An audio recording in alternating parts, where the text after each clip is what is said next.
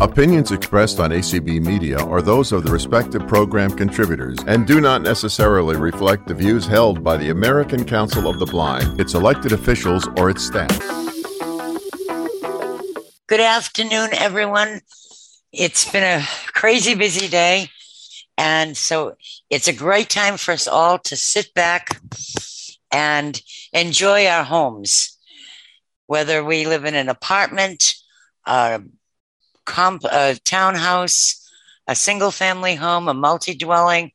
It's your little castle.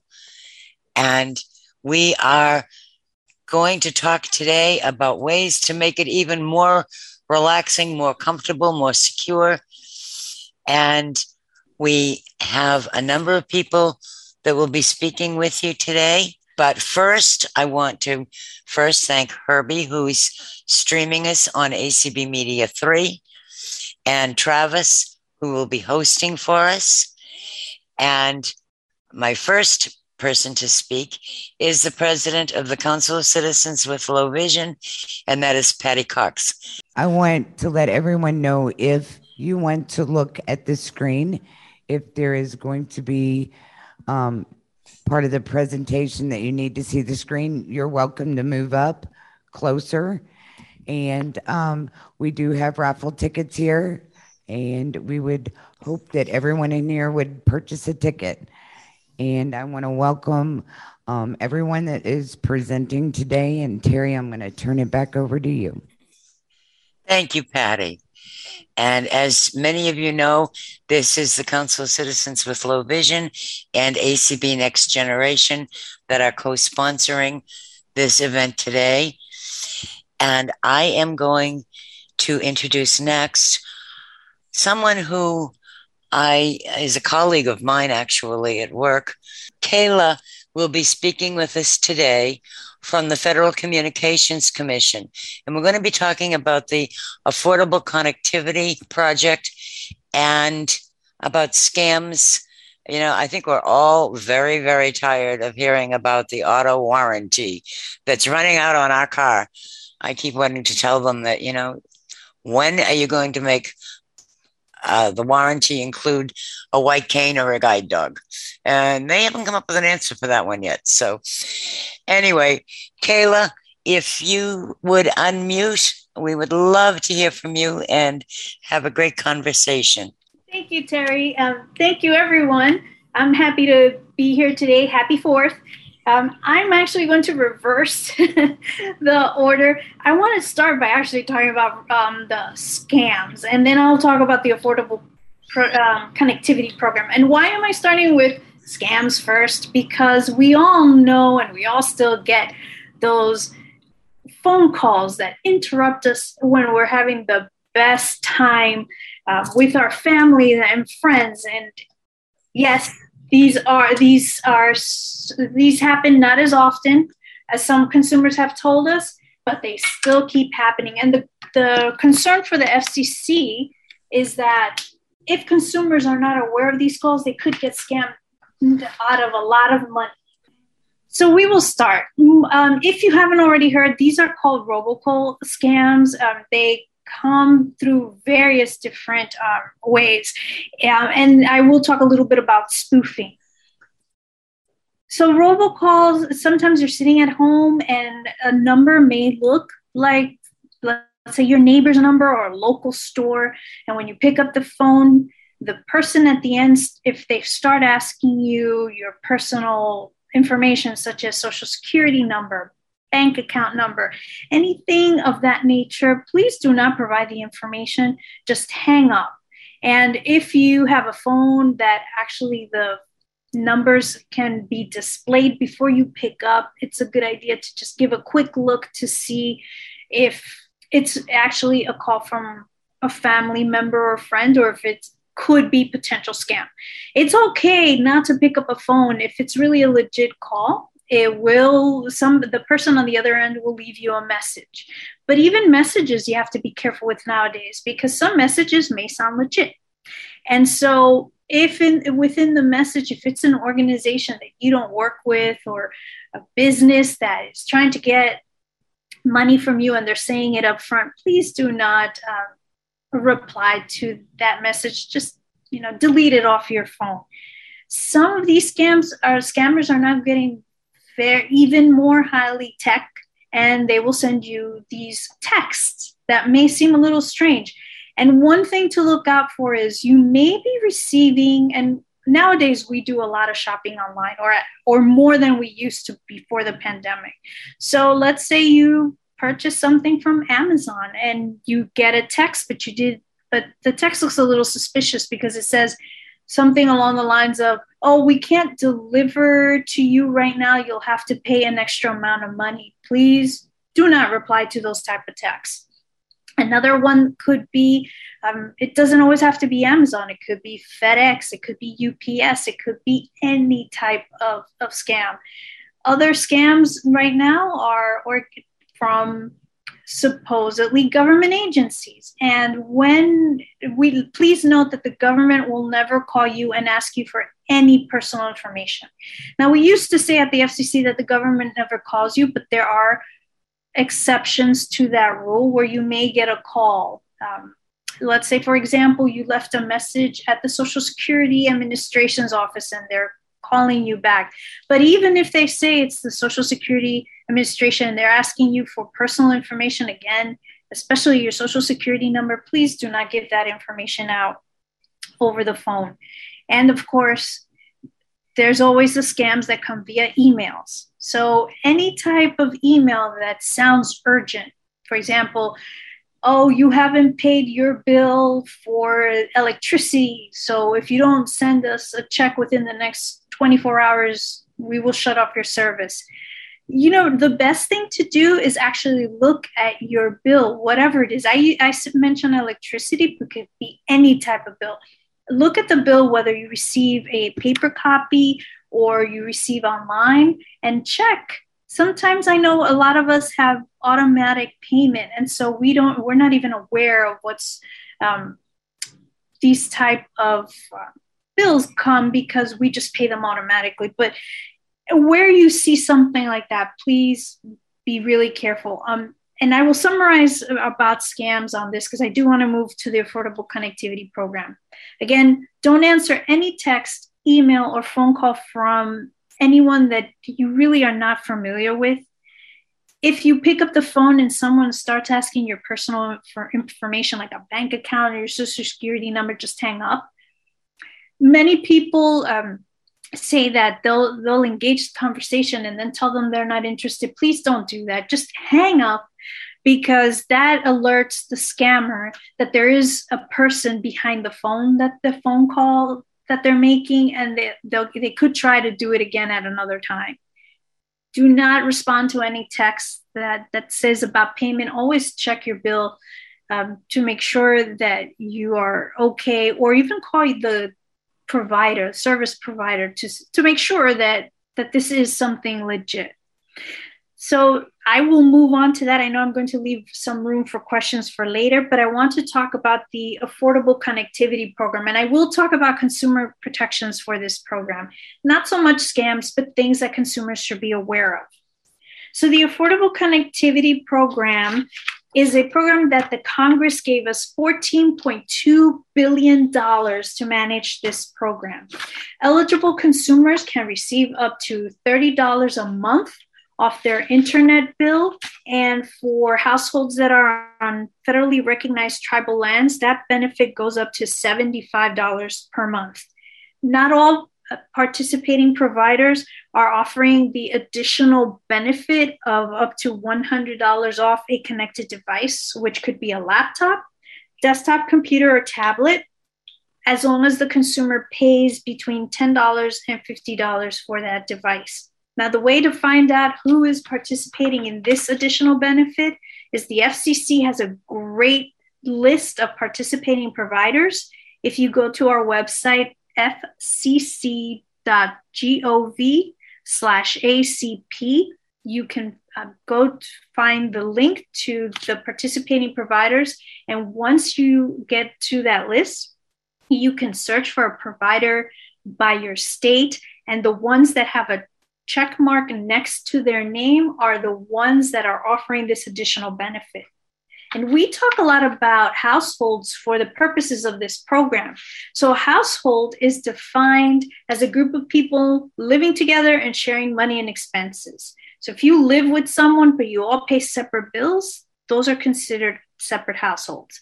If everyone is paying the bills together but you live separately, those are also considered uh, separate households. And an example of, let's say, one household could be a married couple that is living together. And even if both qualify for the benefit, they can only have one, and that's considered a, a separate household. Multiple households could be three roommates all living together, but the, each of them is covering their own expenses. So that would be multiple households. For eligibility for this program, there are lots of ways. Most um, households qualify because they are at or below 200% of the federal poverty guidelines. And the great thing is that the application, whether you fill it out online, you download a copy, or you ask the Universal Service Administrative Company for a copy of the application, there is a section that helps you determine if you fall or where you fall within 200% of the federal poverty guidelines. But there's a lot of other ways that households can qualify. And I will just briefly mention them. If, if someone in the household receives Supplemental Nutrition Assistance Program benefits or SNAP, Medicaid, federal public housing assistance, supplemental security income if they participate in Lifeline, which I'll talk about in a moment.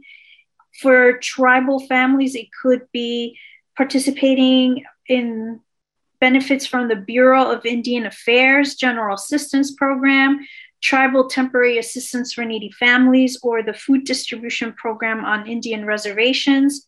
If there's a child that participates in the National School Lunch or School Breakfast Program, that household is also eligible.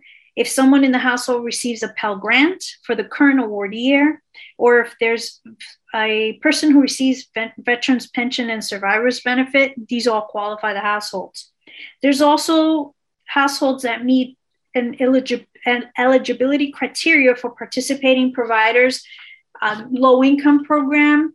I won't name because I'm with the FCC. So if I name one, I have to name them all. But I will say that that last point refers to if a low income household already has internet service and that service usually costs anywhere between let's say $9.95 to about $14.95 for the household on a monthly basis those households also qualify for this program I want to go a little bit back to a program I mentioned, Lifeline, which is another federal government program where consumers uh, can receive up to $9.25 off their monthly bill.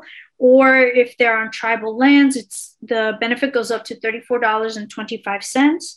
Eligibility for Lifeline is almost the same um, for as ACP or the Affordable Connectivity Program. That includes SNAP benefits, which I mentioned, supplemental security income, veterans pension. These are all examples. The one difference is if the household would like to qualify on their income, they would have to be at or below 135% of the federal poverty guidelines. And like the ACP, the Lifeline application also has a section that helps consumers within the application determine if and where they fall within the, these guidelines. There are two steps to enroll in the Affordable Connectivity Program. If you go online and already have access, you can go to affordableconnectivity.gov to apply or print out the application.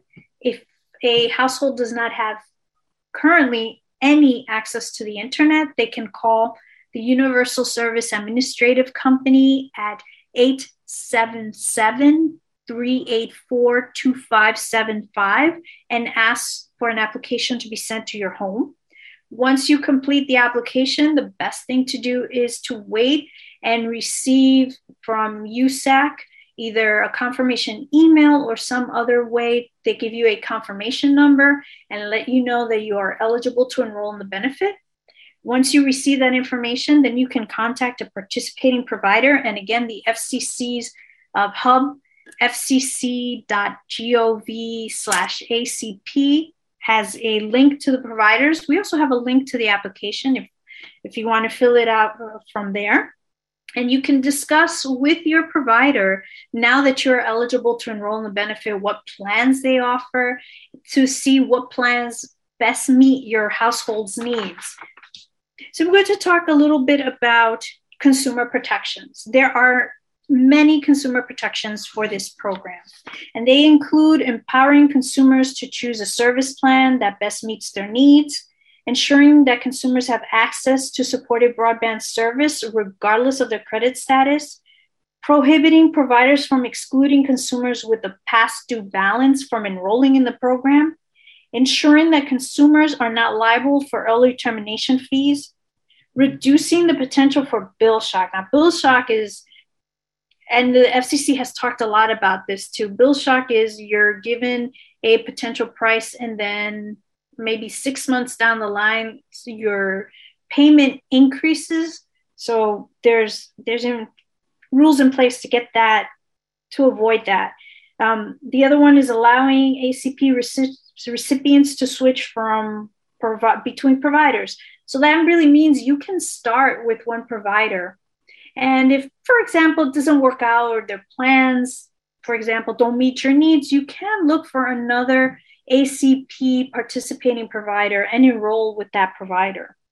And also, the FCC is providing a dedicated process for complaints. Now, we already have our complaint system, which you could go online to consumercomplaints.fcc.gov or we have a toll free number that consumers can call 888 225 5322 to file a complaint with the FCC. Um, for both, if it is an ACP specific complaint, uh, you can let, well, if you call the number, you can let the operator know and they will connect you to someone. Or if you're doing it online, um, at the top of the page, there is a banner that says need help with ACP, and you could click on that and it'll give you instructions on what to do next. Um, I'm coming cl- close to the end of the presentation, but I wanted to share some information with everyone. We have a lot of great materials available at fcc.gov slash ACP. You can l- click on the link to our outreach tool page, and that includes a lot of information. You can through the outreach toolkit, you can get and download logos, social media images, fact sheets that are available in English, Spanish, and about 11 other languages. We have ASL videos on that website. We have audio PSAs, and we have an overview video, which are really helpful for consumers. You can request a speaker, sending an email to acpspeakers at fcc.gov for general outreach information, you can email us at outreach at fcc.gov. Again, our hub for all this information, fcc.gov slash ACP.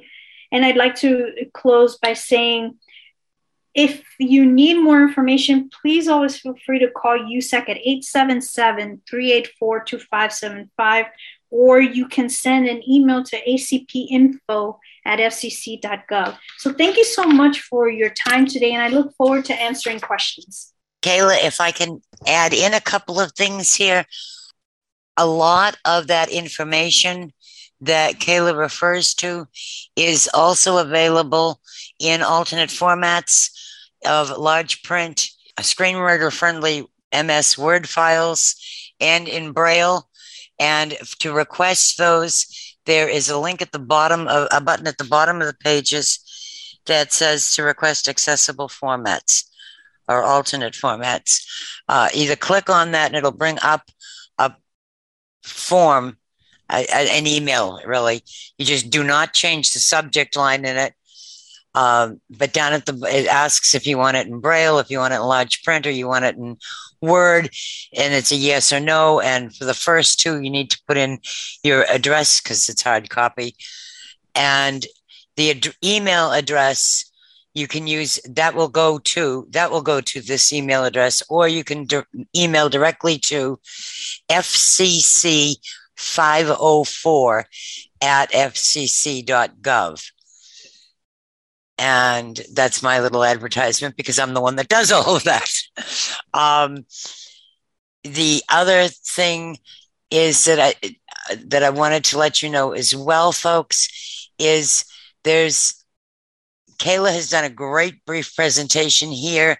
If there's any additional questions that you might want to just kind of look at some night, uh, some information, the if you go to cclvi.org uh, or um, visabilities, V I S A B I L I T I E S, it's like disabilities, but with a V for vision, uh, dot net, there are some podcasts that we have done with Gerard Williams, who also works with Kayla, uh, that we did last winter um, on the accessible connectivity program.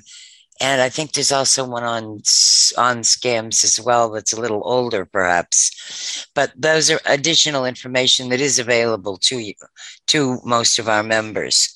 So with that, I am now going to turn it over to Travis. So let's take Jewel first. And we do have a couple other hands now past her. Hmm. Hi, yes, I have a very quick question um, for Kayla um, about the um, internet, um, the FCC, um, the I don't remember what it was called, the accessibility um, the, for the internet. Um, I rent a room in a house. My landlord and housemate does not qualify for this, but would I qualify for it because I pay half that bill? Thank you. Yeah, um, if I if I understood correctly, um, as long as your your bills are separate, um, even if you pay half, but you get your own invoice for, let's say, half the rent, that's specific to you. Um, if you're using income, um, that would that would be the way the way to qualify. But if you meet any of the other eligibility requirements, that's also something to consider uh, applying applying under for this. And I just want to make sure um, that that was the question that was being asked. So I have a lease with my housemate, um, but we, you know, it says that I pay half the utilities, including internet, but I don't get a separate invoice. Um, I have it in my bank statement that this is what I pay, and I send her a uh, breakdown of what I'm paying. Um, but I don't have like a specific invoice or anything. Oh, Would yeah. my lease work to show that? That's a good question. You know what? Let me let because that would be considered kind of shared expenses. Right. Um, and if it's all under the same house, even if you have Mhm. separate rooms, that's still you're all under the same roof. Right. That said, um, if uh, I'm going, I'm going to give you an email address to email me separately, um, so that that we can um, that I can look a little bit for you because I want to make sure that that's the case. Um, outreach, the all one word at fcc.gov. Now I will be out of the office this week, so I will answer next week. Thank you so much. I will make sure to reach out. Thank you. All right, Carrie Smith, you are next. Oh yes. Um, is it Kayla? Uh, Yes. Can you can you give me the email address for the uh, affordable conductivity? Is FCC or F, whatever it is? sure. Um, so there are several, so please bear with me. Um, if you are looking for ac- accessible formats, as Terry said, that email address is fcc504 at fcc.gov. Um, what is it? FCC. 504 Okay, five oh four at fcc.gov. at STC or No, it's FCC, like Federal Communications Commission. dot com. Dot gov, G O V. Gov. Okay. I have another question on the same bent. You gave an address up there, affordable, affordable, uh, dot gov slash something. I didn't get it all. Okay, so that uh, for the application, That's what I need. affordable connectivity, all one word, dot gov, and that's the website where you can find the application. Affordableconnectivity.org or gov. Gov. Okay, thank you. You're welcome. All right. I uh, have a question about the, what do you call it, the um, disability um, SSDI or whatever. What age requirement would you have to be to get on this uh, government program? There is no age um, requirement for this program. As long as you meet um, some of the eligibility requirements, I, I believe um, you mentioned some programs. So, supplemental security income or SSI would be one of the programs. Medicaid, federal, if you're on federal public housing assistance, um, veterans pension and survivors benefits, Pell Grant recipients. If there's a if someone else in your household or a household that um, there's a child that receives National School Lunch or School Breakfast Program benefits, those all qualify the household. Um, and if the income is at or below 200% of the federal poverty guidelines, is something else to consider. And again, that within the application, there's a section that actually has a chart that helps consumers determine where or if they meet that 200% of the federal poverty guideline. The great thing is that you only have to meet one eligibility requirement. Hey, that's all of our hands right now.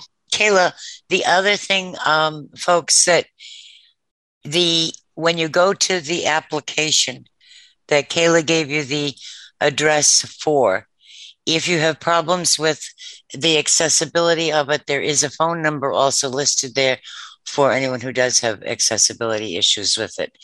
Uh, USAC has, uh, has, set up an, uh, someone to help with anyone that has accessibility issues with the application.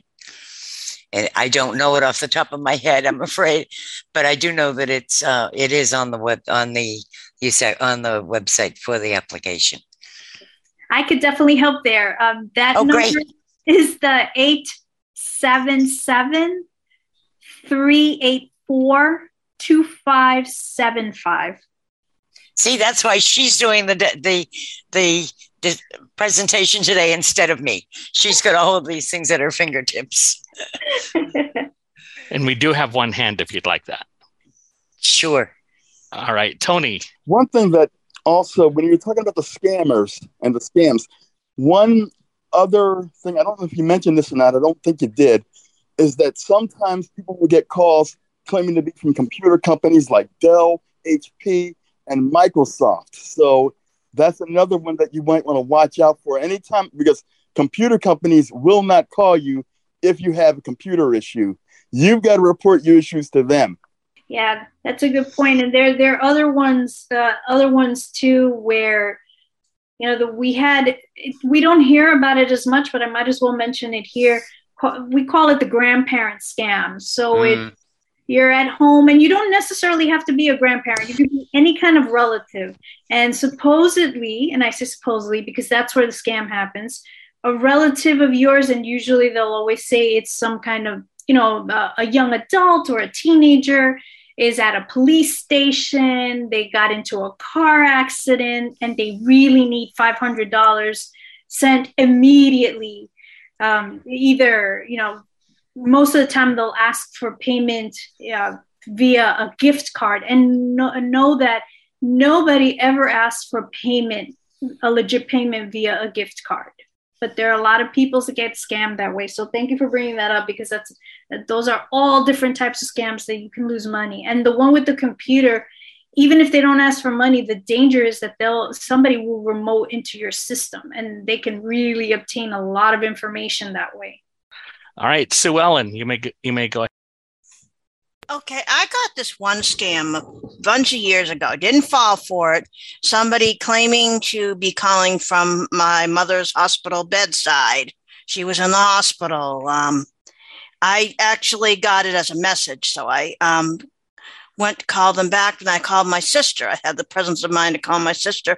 And she said, Oh no, I just talked to mom. She's still at the lake. You've been scammed. Is that scam still the kind of thing that's going around? But it is something people might want to watch for. Yeah, there's there's all different types. Um, and and um, scammers will are really good at they may call you and mention something, but they will keep trying you. It's always a different number. They will keep trying you. So in in your case, as an example, um, they're saying that your mother was in the hospital, and you you um, good thing you called your sister. Uh, somebody else might get a call saying, "Oh, um, you know, we, we got into we got into your your uncle got into a car accident," and then you always think about calling that relative, and you call them, and they're safe at home. And those those kind of things still pop up. And and i said i think i mentioned before they're getting really sophisticated about how they're reaching you. It's not always a phone call. It could be an email. It could be a text message. And it, those are just things that as consumers we all have to look out for to make sure that we don't get scammed. Thank you very much for that call, for that question. I have been very remiss in something and just got an email uh, a text rather reminding me to ask if we have any questions in the room. We've been doing just Zoom questions, and I apologize to the to those of you in person. I know we have a f- few more calls, a few more questions on the Zoom room, but do we have any questions in the room in Omaha? Not right now. Okay, thank you. If you have the time, Kayla, can we do a few more calls, a few more questions? Of course. All right. Currently, we have three hand three hands. Uh, let me know when you need to stop, or I'll let you know when I'm out of hands. Uh, next is Sarah.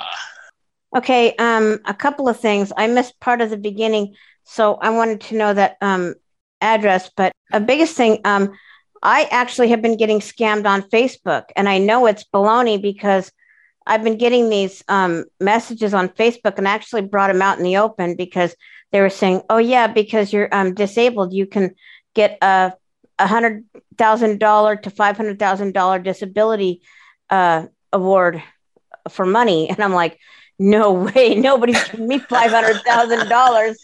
This is ridiculous. So I actually called my social worker and I said, look, I don't think this is real, but is this BS or am I just, I mean, or I'm hallucinating? And is this like a good idea? Is this some kind of COVID thing? Nope. She says it's not real. There's nothing like that I know about. So, um, but um, yeah and i just i actually one of them came out and i just i i got mad enough and i just outed him i said look i'm tired of getting these call messages. Guys watch out for them don't fall for them they're scams. I know because i checked. Very good. Thank, thank you for you know um, sharing sharing that type of information with with your social worker and other people could easily fall for scams. So social media is in a whole different world um, we, of course, work with our sister agency, as I like to call them, the Federal Trade Commission. Ah. For things like that, um, you, you, could definitely uh, file a uh, complaint through the FCC. We would share that with the Federal Trade Commission because those, those go more into businesses, which they regulate. Um, we regulate telecom, so service providers and, and such but still we both our agencies work together to address these issues. Um, so a lot of these a lot of these sites need to get this crap off of there because i'm getting sick of it and so is a lot of other people. Yeah and that goes to i mean i know i'm going into something that the federal trade commission would talk about but this includes you know remedies um, oh you know if, if you get covid here's a remedy. Early on um, during the pandemic there was a lot of um, really bad actors out there saying that they had solutions and, and they had ways to avoid COVID. None of that is true. Um, but you know, it, there could be. I know that that that has. Um, you don't see that as much, but you never know. There could be somebody. Like I said, they're getting very sophisticated. Yeah, so, there's a lot of weight loss scams out there too. Yeah, and the FCC, uh, excuse me, FTC um, they they have a lot of notices. If anybody ever wants to go to the Federal Trade Commission site, it's um, T as in Tom, C as in cat.gov, and you can find a lot of information about these type of scams, along with, of course, the FCC's webpage, fcc.gov, and you could go to our Consumer Help Center, and um, when you click on consumers or fcc.gov slash consumers for more information. There you go. All right, Marion, you are next. You talk about sophistication. I have as my server, I have Spectrum. And I got a phone call a couple of days ago. Uh, the person on the other end of the phone said this is Spectrum and used the same kind of background music, et cetera, that one would encounter when they are with Spectrum in reality. And uh, said, if this is so and so, a name which I did not recognize, press one. If it's not so and so, press two. It's, if you're waiting for the person, press three, etc. I hung up immediately and called Spectrum. They know nothing about it. So that was my first thing. And the second thing is I wanted to know if it is the best thing to do is just hang up on these calls. Thank you. Oh, thank, thank you for, so much for sharing. Um, and th- this is a good example. When you receive those type of um, voicemail message, and I had said before, you know, if it's a really legit call, somebody will leave your voicemail message. But there are scammers out there that are in tune to that, and so they'll leave messages. Please never reply to those type of emails. Don't press any type of numbers. In, in the the least case, the least worst case scenario means that once you press a button, it lets the scammer know that there's an actual person who has this phone number, and they will continue to bug you um, and, and call you, changing their numbers all the time until they actually can talk to someone and try to scam you out of important information. Um, the best thing is to do just ignore those calls. Hanging up is great if you pick up, because sometimes we all have um, we see a number that we think we recognize, we pick up and find out once you talk to the person that isn't, hang up.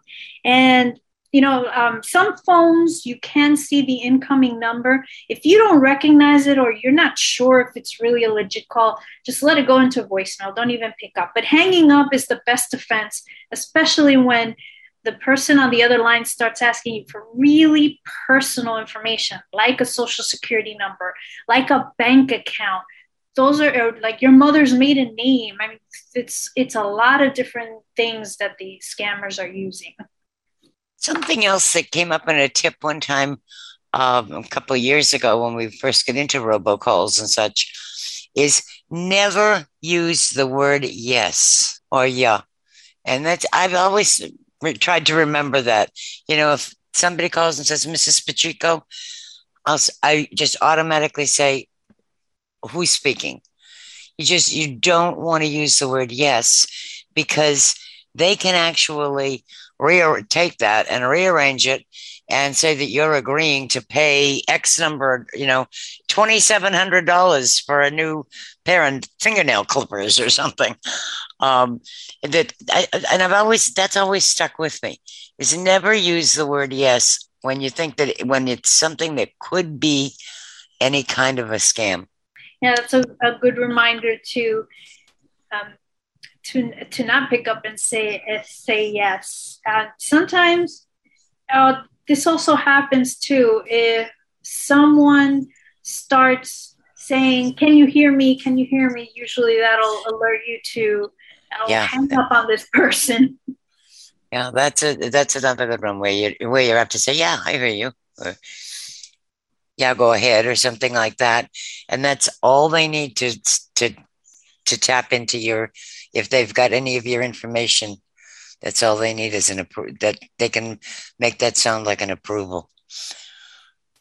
I think we have two more questions in the Zoom room. And Patty, if you have any more questions in the room room, uh, in Omaha, let us know and we'll take those as well. Melody is our next question, our next person here.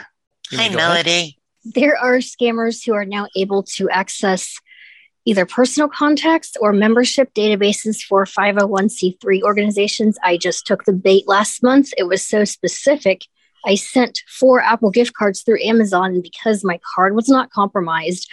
And I was told I, I would be reimbursed, and the scammer did not leave the option to do so. Apparently, I'm not the only one. Now I'm having trouble proving the dispute to the bank, and my credit for my account could be taken back 90 days from when I filed the dispute, and they want to also cancel my card.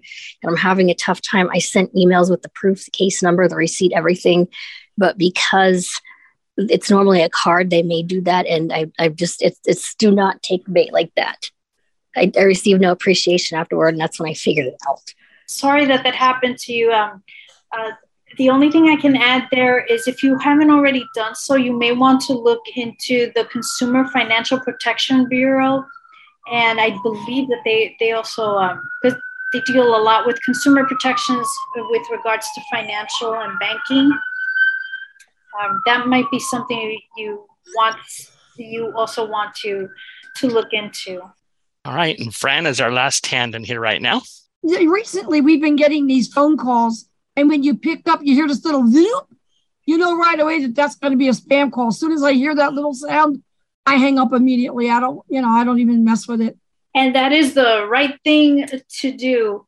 Um, if, or another thing that could be somewhat related is, you know, you, you pick up the phone and it's just um, what I like to call elevator music. Lower very mm-hmm. gentle music there and you know don't don't even hold just hang up on things like that yeah yeah because you, you know that there's going to be a scammer at the other end of the line the one thing i do like to do is and i know i shouldn't do it but i when they when i get those calls for the warranties i always ask them well does this warranty come with the car and the driver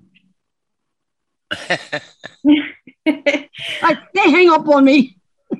well, uh, you know, and, and I want to. Um, I mentioned I mentioned this briefly, but I, I, think this is a good a good point to to mention it. So there are ways that consumers can also um, be uh, proactive about this. Um, we know that there are there's no way to get completely rid of this cause, at least right now. But there are ways that consumers can protect themselves. So you can always talk to your current provider and see if they offer some either call blocking or robocall blocking tools.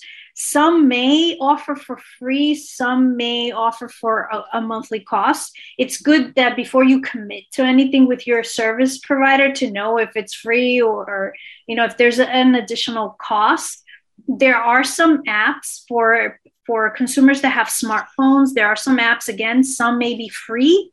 Some maybe um, you have to pay a monthly fee. It really is up to the consumer to determine if they if they want to pay for blocking service or not. Um, most providers are getting better at recognizing these calls. So for some, um, you may see a uh, a message, your phone is ringing, you may see something that says potential scam or scam likely. And these are all uh, the kind of like red flags, like, oh, maybe I should not pick up this call. So those are so, some of the things that, that you can do. Again, you know, if you have access to the internet, um, I'll mention a, a few years ago, uh, the Federal Trade Commission had a contest, and Nomorobo was one of the winners um, they got a grant from the Federal Trade Commission to to um, to address this issue. I am not promoting them here. I'm just letting you know that that is one that was that came about because of a um, because of a, a federal government competition. It's not an FCC. It's Federal Trade Commission, but that might be something to consider. You might want to talk to your friends and see if they have um, an app or if they have a service that blocks these calls and ask what their experience is and consider if you can get the same thing through your provider. That but but again i think one of the simplest yet not as easy to do things and i say this more because of myself is our instinct is when we hear the phone ring to pick it up. Um, but if again if someone starts asking you for personal information just hang up because that is most likely could be a scammer there on the other end of the line and you know you rather I tell this to a lot of consumers that have asked us, you're not being rude. Nowadays, it's not being rude, it's protecting yourself. And if it really was a friend that you hung up on, the friend will call you back or they'll let you know, hey, you know, you didn't pick up my call. Uh, but that's always a, a better way to stay safe than picking up a call and giving away your, your personal information and being scammed. Well, I thank you very much, Kayla. We have two more calls, and I'm just going to ask if the two of you who have your hands raised could be very quick with those calls, uh, with those questions, because we are running out of time, unfortunately. But let me also ask one other um, slightly aside, side, side issue here. If the um, gentleman, Andre, from Best Buy is here, would you also raise your hand? so we can promote you to panelist. I'm just thinking you might be on the wrong side of the the on the participant side. And with that, I thank you, and I think we have just it's one now. Go on, yeah. Just I said I was just noticing that. Yeah.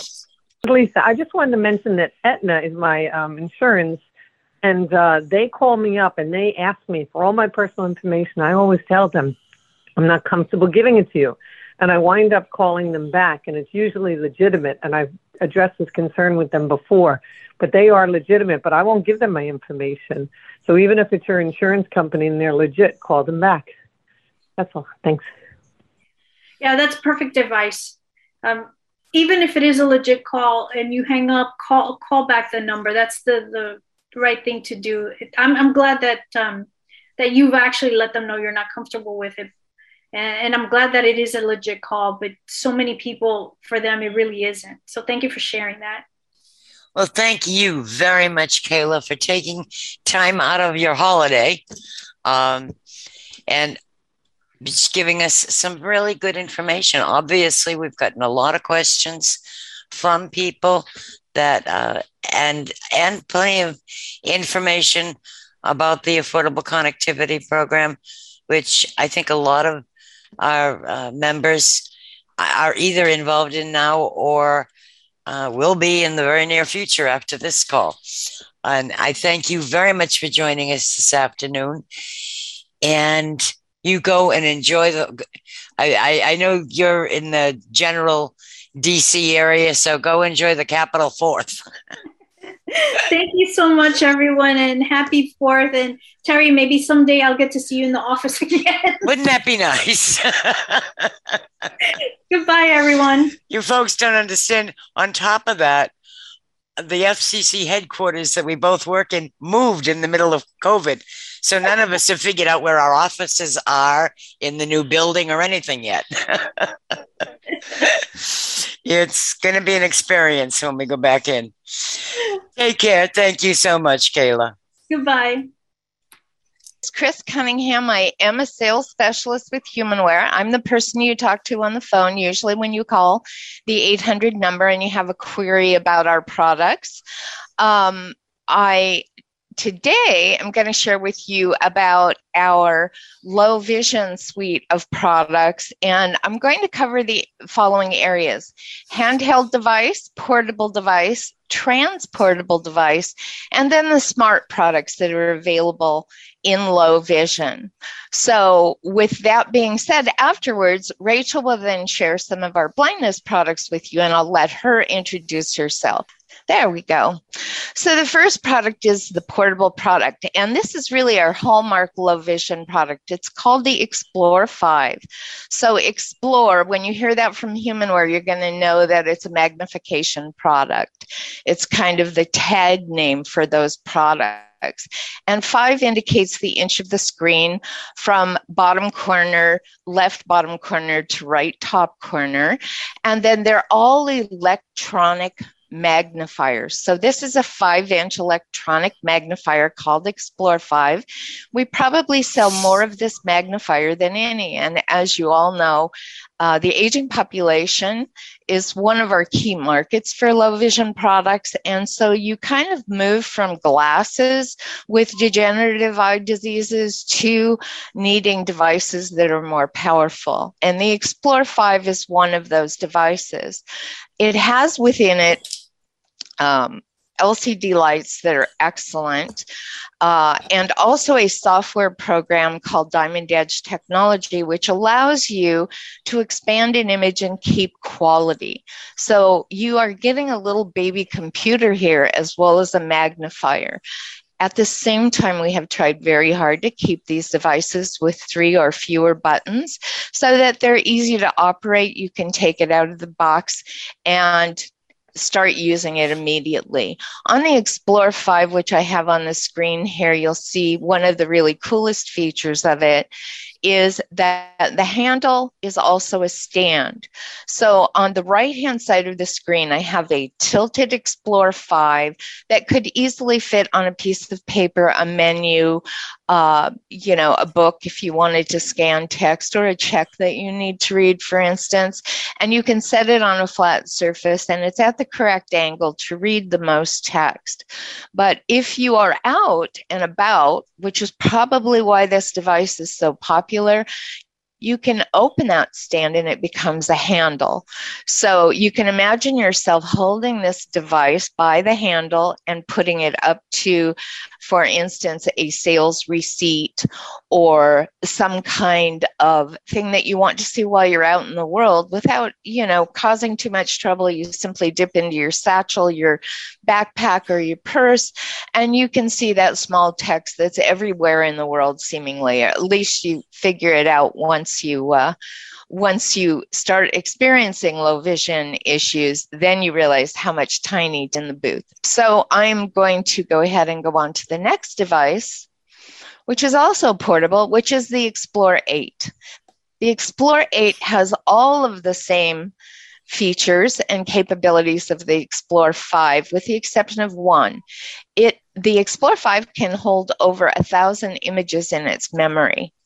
The Explore 8 cannot hold quite that many. Each of them has a camera, so you can screenshot what you're looking at and save it for later and scroll through a gallery that will show you the pictures that you've taken. Once you've taken a picture with these devices, you can then expand it so it's comfortable for you to see the detail in the picture. And because of that, uh, Diamond Edge technology, it will maintain integrity of the image, either in color or the way that you've set the contrast on the screen for text. Um, and you will be able to see the image with real integrity, which is part of what that computer program does. Now, again, you'll notice it has three buttons, simple to use. The middle button is the camera and also gets you to the menu. And then you have lower and higher, right and left. So it's easy to use. And again, in the aging population, um, which I am part of, so I'm not being ageist here. I will tell you that it is very uh, difficult to use complex electronic devices when you haven't been using them for years and years, or maybe you never did. And so these devices are all made to be very, very easy to use out of the box by the two portions of the population that seem to need them most, and that's very young people, and then people that are in our aging and senior aging. Uh, uh, population, which in Humanware terms, the senior senior is between 75 and 95. And that is a key uh, group of folks that I talk to every day that are starting to lose their vision that have not had that problem in the past or were correctable with lenses. So the 8 also has two features that the 5 does not have it has pinch and zoom. So you can enlarge an image by using your thumb and forefinger and moving it on the screen. And then it also has a distance camera. So if you're out or if you want to keep an eye on your neighbor, you can hold the device up, set it to the distance viewing camera, and it will show you a distance of 30 to 40 feet away. It'll show you what that image is, and you'll be able to expand it. So, where that's really helpful and useful is if you're looking at street signs and things of that nature. It does not have the handle stand, but it does have um, a fold out stand that is positioned on the paper here that you see on the right hand side. It has it sitting on a newspaper. So that'll give you an idea of how big an eight inch screen is. And then also, Um, both of these devices, you can change the text background and foreground up to 17 different combinations. So, what I mean by that is if you're reading a book or something, uh, then you can change the background to one of 17 different colors and the text to black or white or any number of different combinations of colors and text colors until you find the one that's really the easiest for you for writing. So that is a feature all through these magnification products for specifically for text. So it will come in really handy in things like writing checks, looking at bills, Excel spreadsheets, things of that nature. Those contract changes are really important. And then if you just want to see the world around you and get an a good idea of what's going on that you're not quite able to focus on, you keep it in the color mode. Also, there is uh, an issue with magnification. So many, many eye issues, what we have to solve them with as we age or as the diseases progress, magnification becomes the last thing that we can use to really assist us in reading. And so there are so many different kinds of conditions and so many different kinds of ways that people can still read or see the world.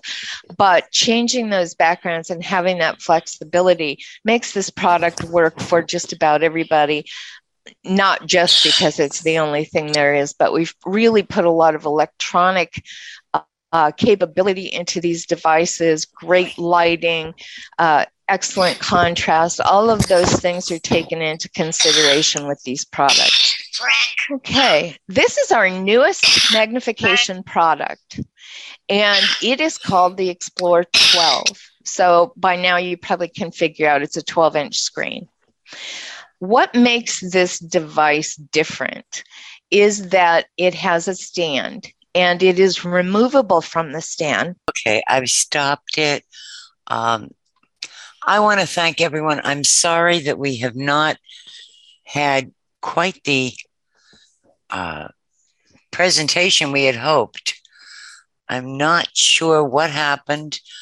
Um, it had been confirmed as of Friday that we had someone coming to demonstrate a number of uh, products from uh, Best Buy but has not been able to get in for some reason. And so I think we're just going to cut us uh, cut us short at this point. And anything that we do have that we've missed on this, we will definitely do on a community call of the uh, maybe it'll be the Thursday table talk Thursday or uh, the CCLVI coffee hour or one of the next generation calls or the Monday night discussion or somewhere. Um, I thank all of you who have stuck with us through this call and through this session today. I know the meeting room is empty at this point, but we've done what we could and we had a lot of competition against us um, on this call today. And there's so many good programs that are going on simultaneously here at the ACB convention. And I wish you all a great rest of the week. Thanks and have a great, great 4th of July. Joining us today, and Herbie and Travis, and those of you in the room and those of you on Zoom, enjoy the 4th.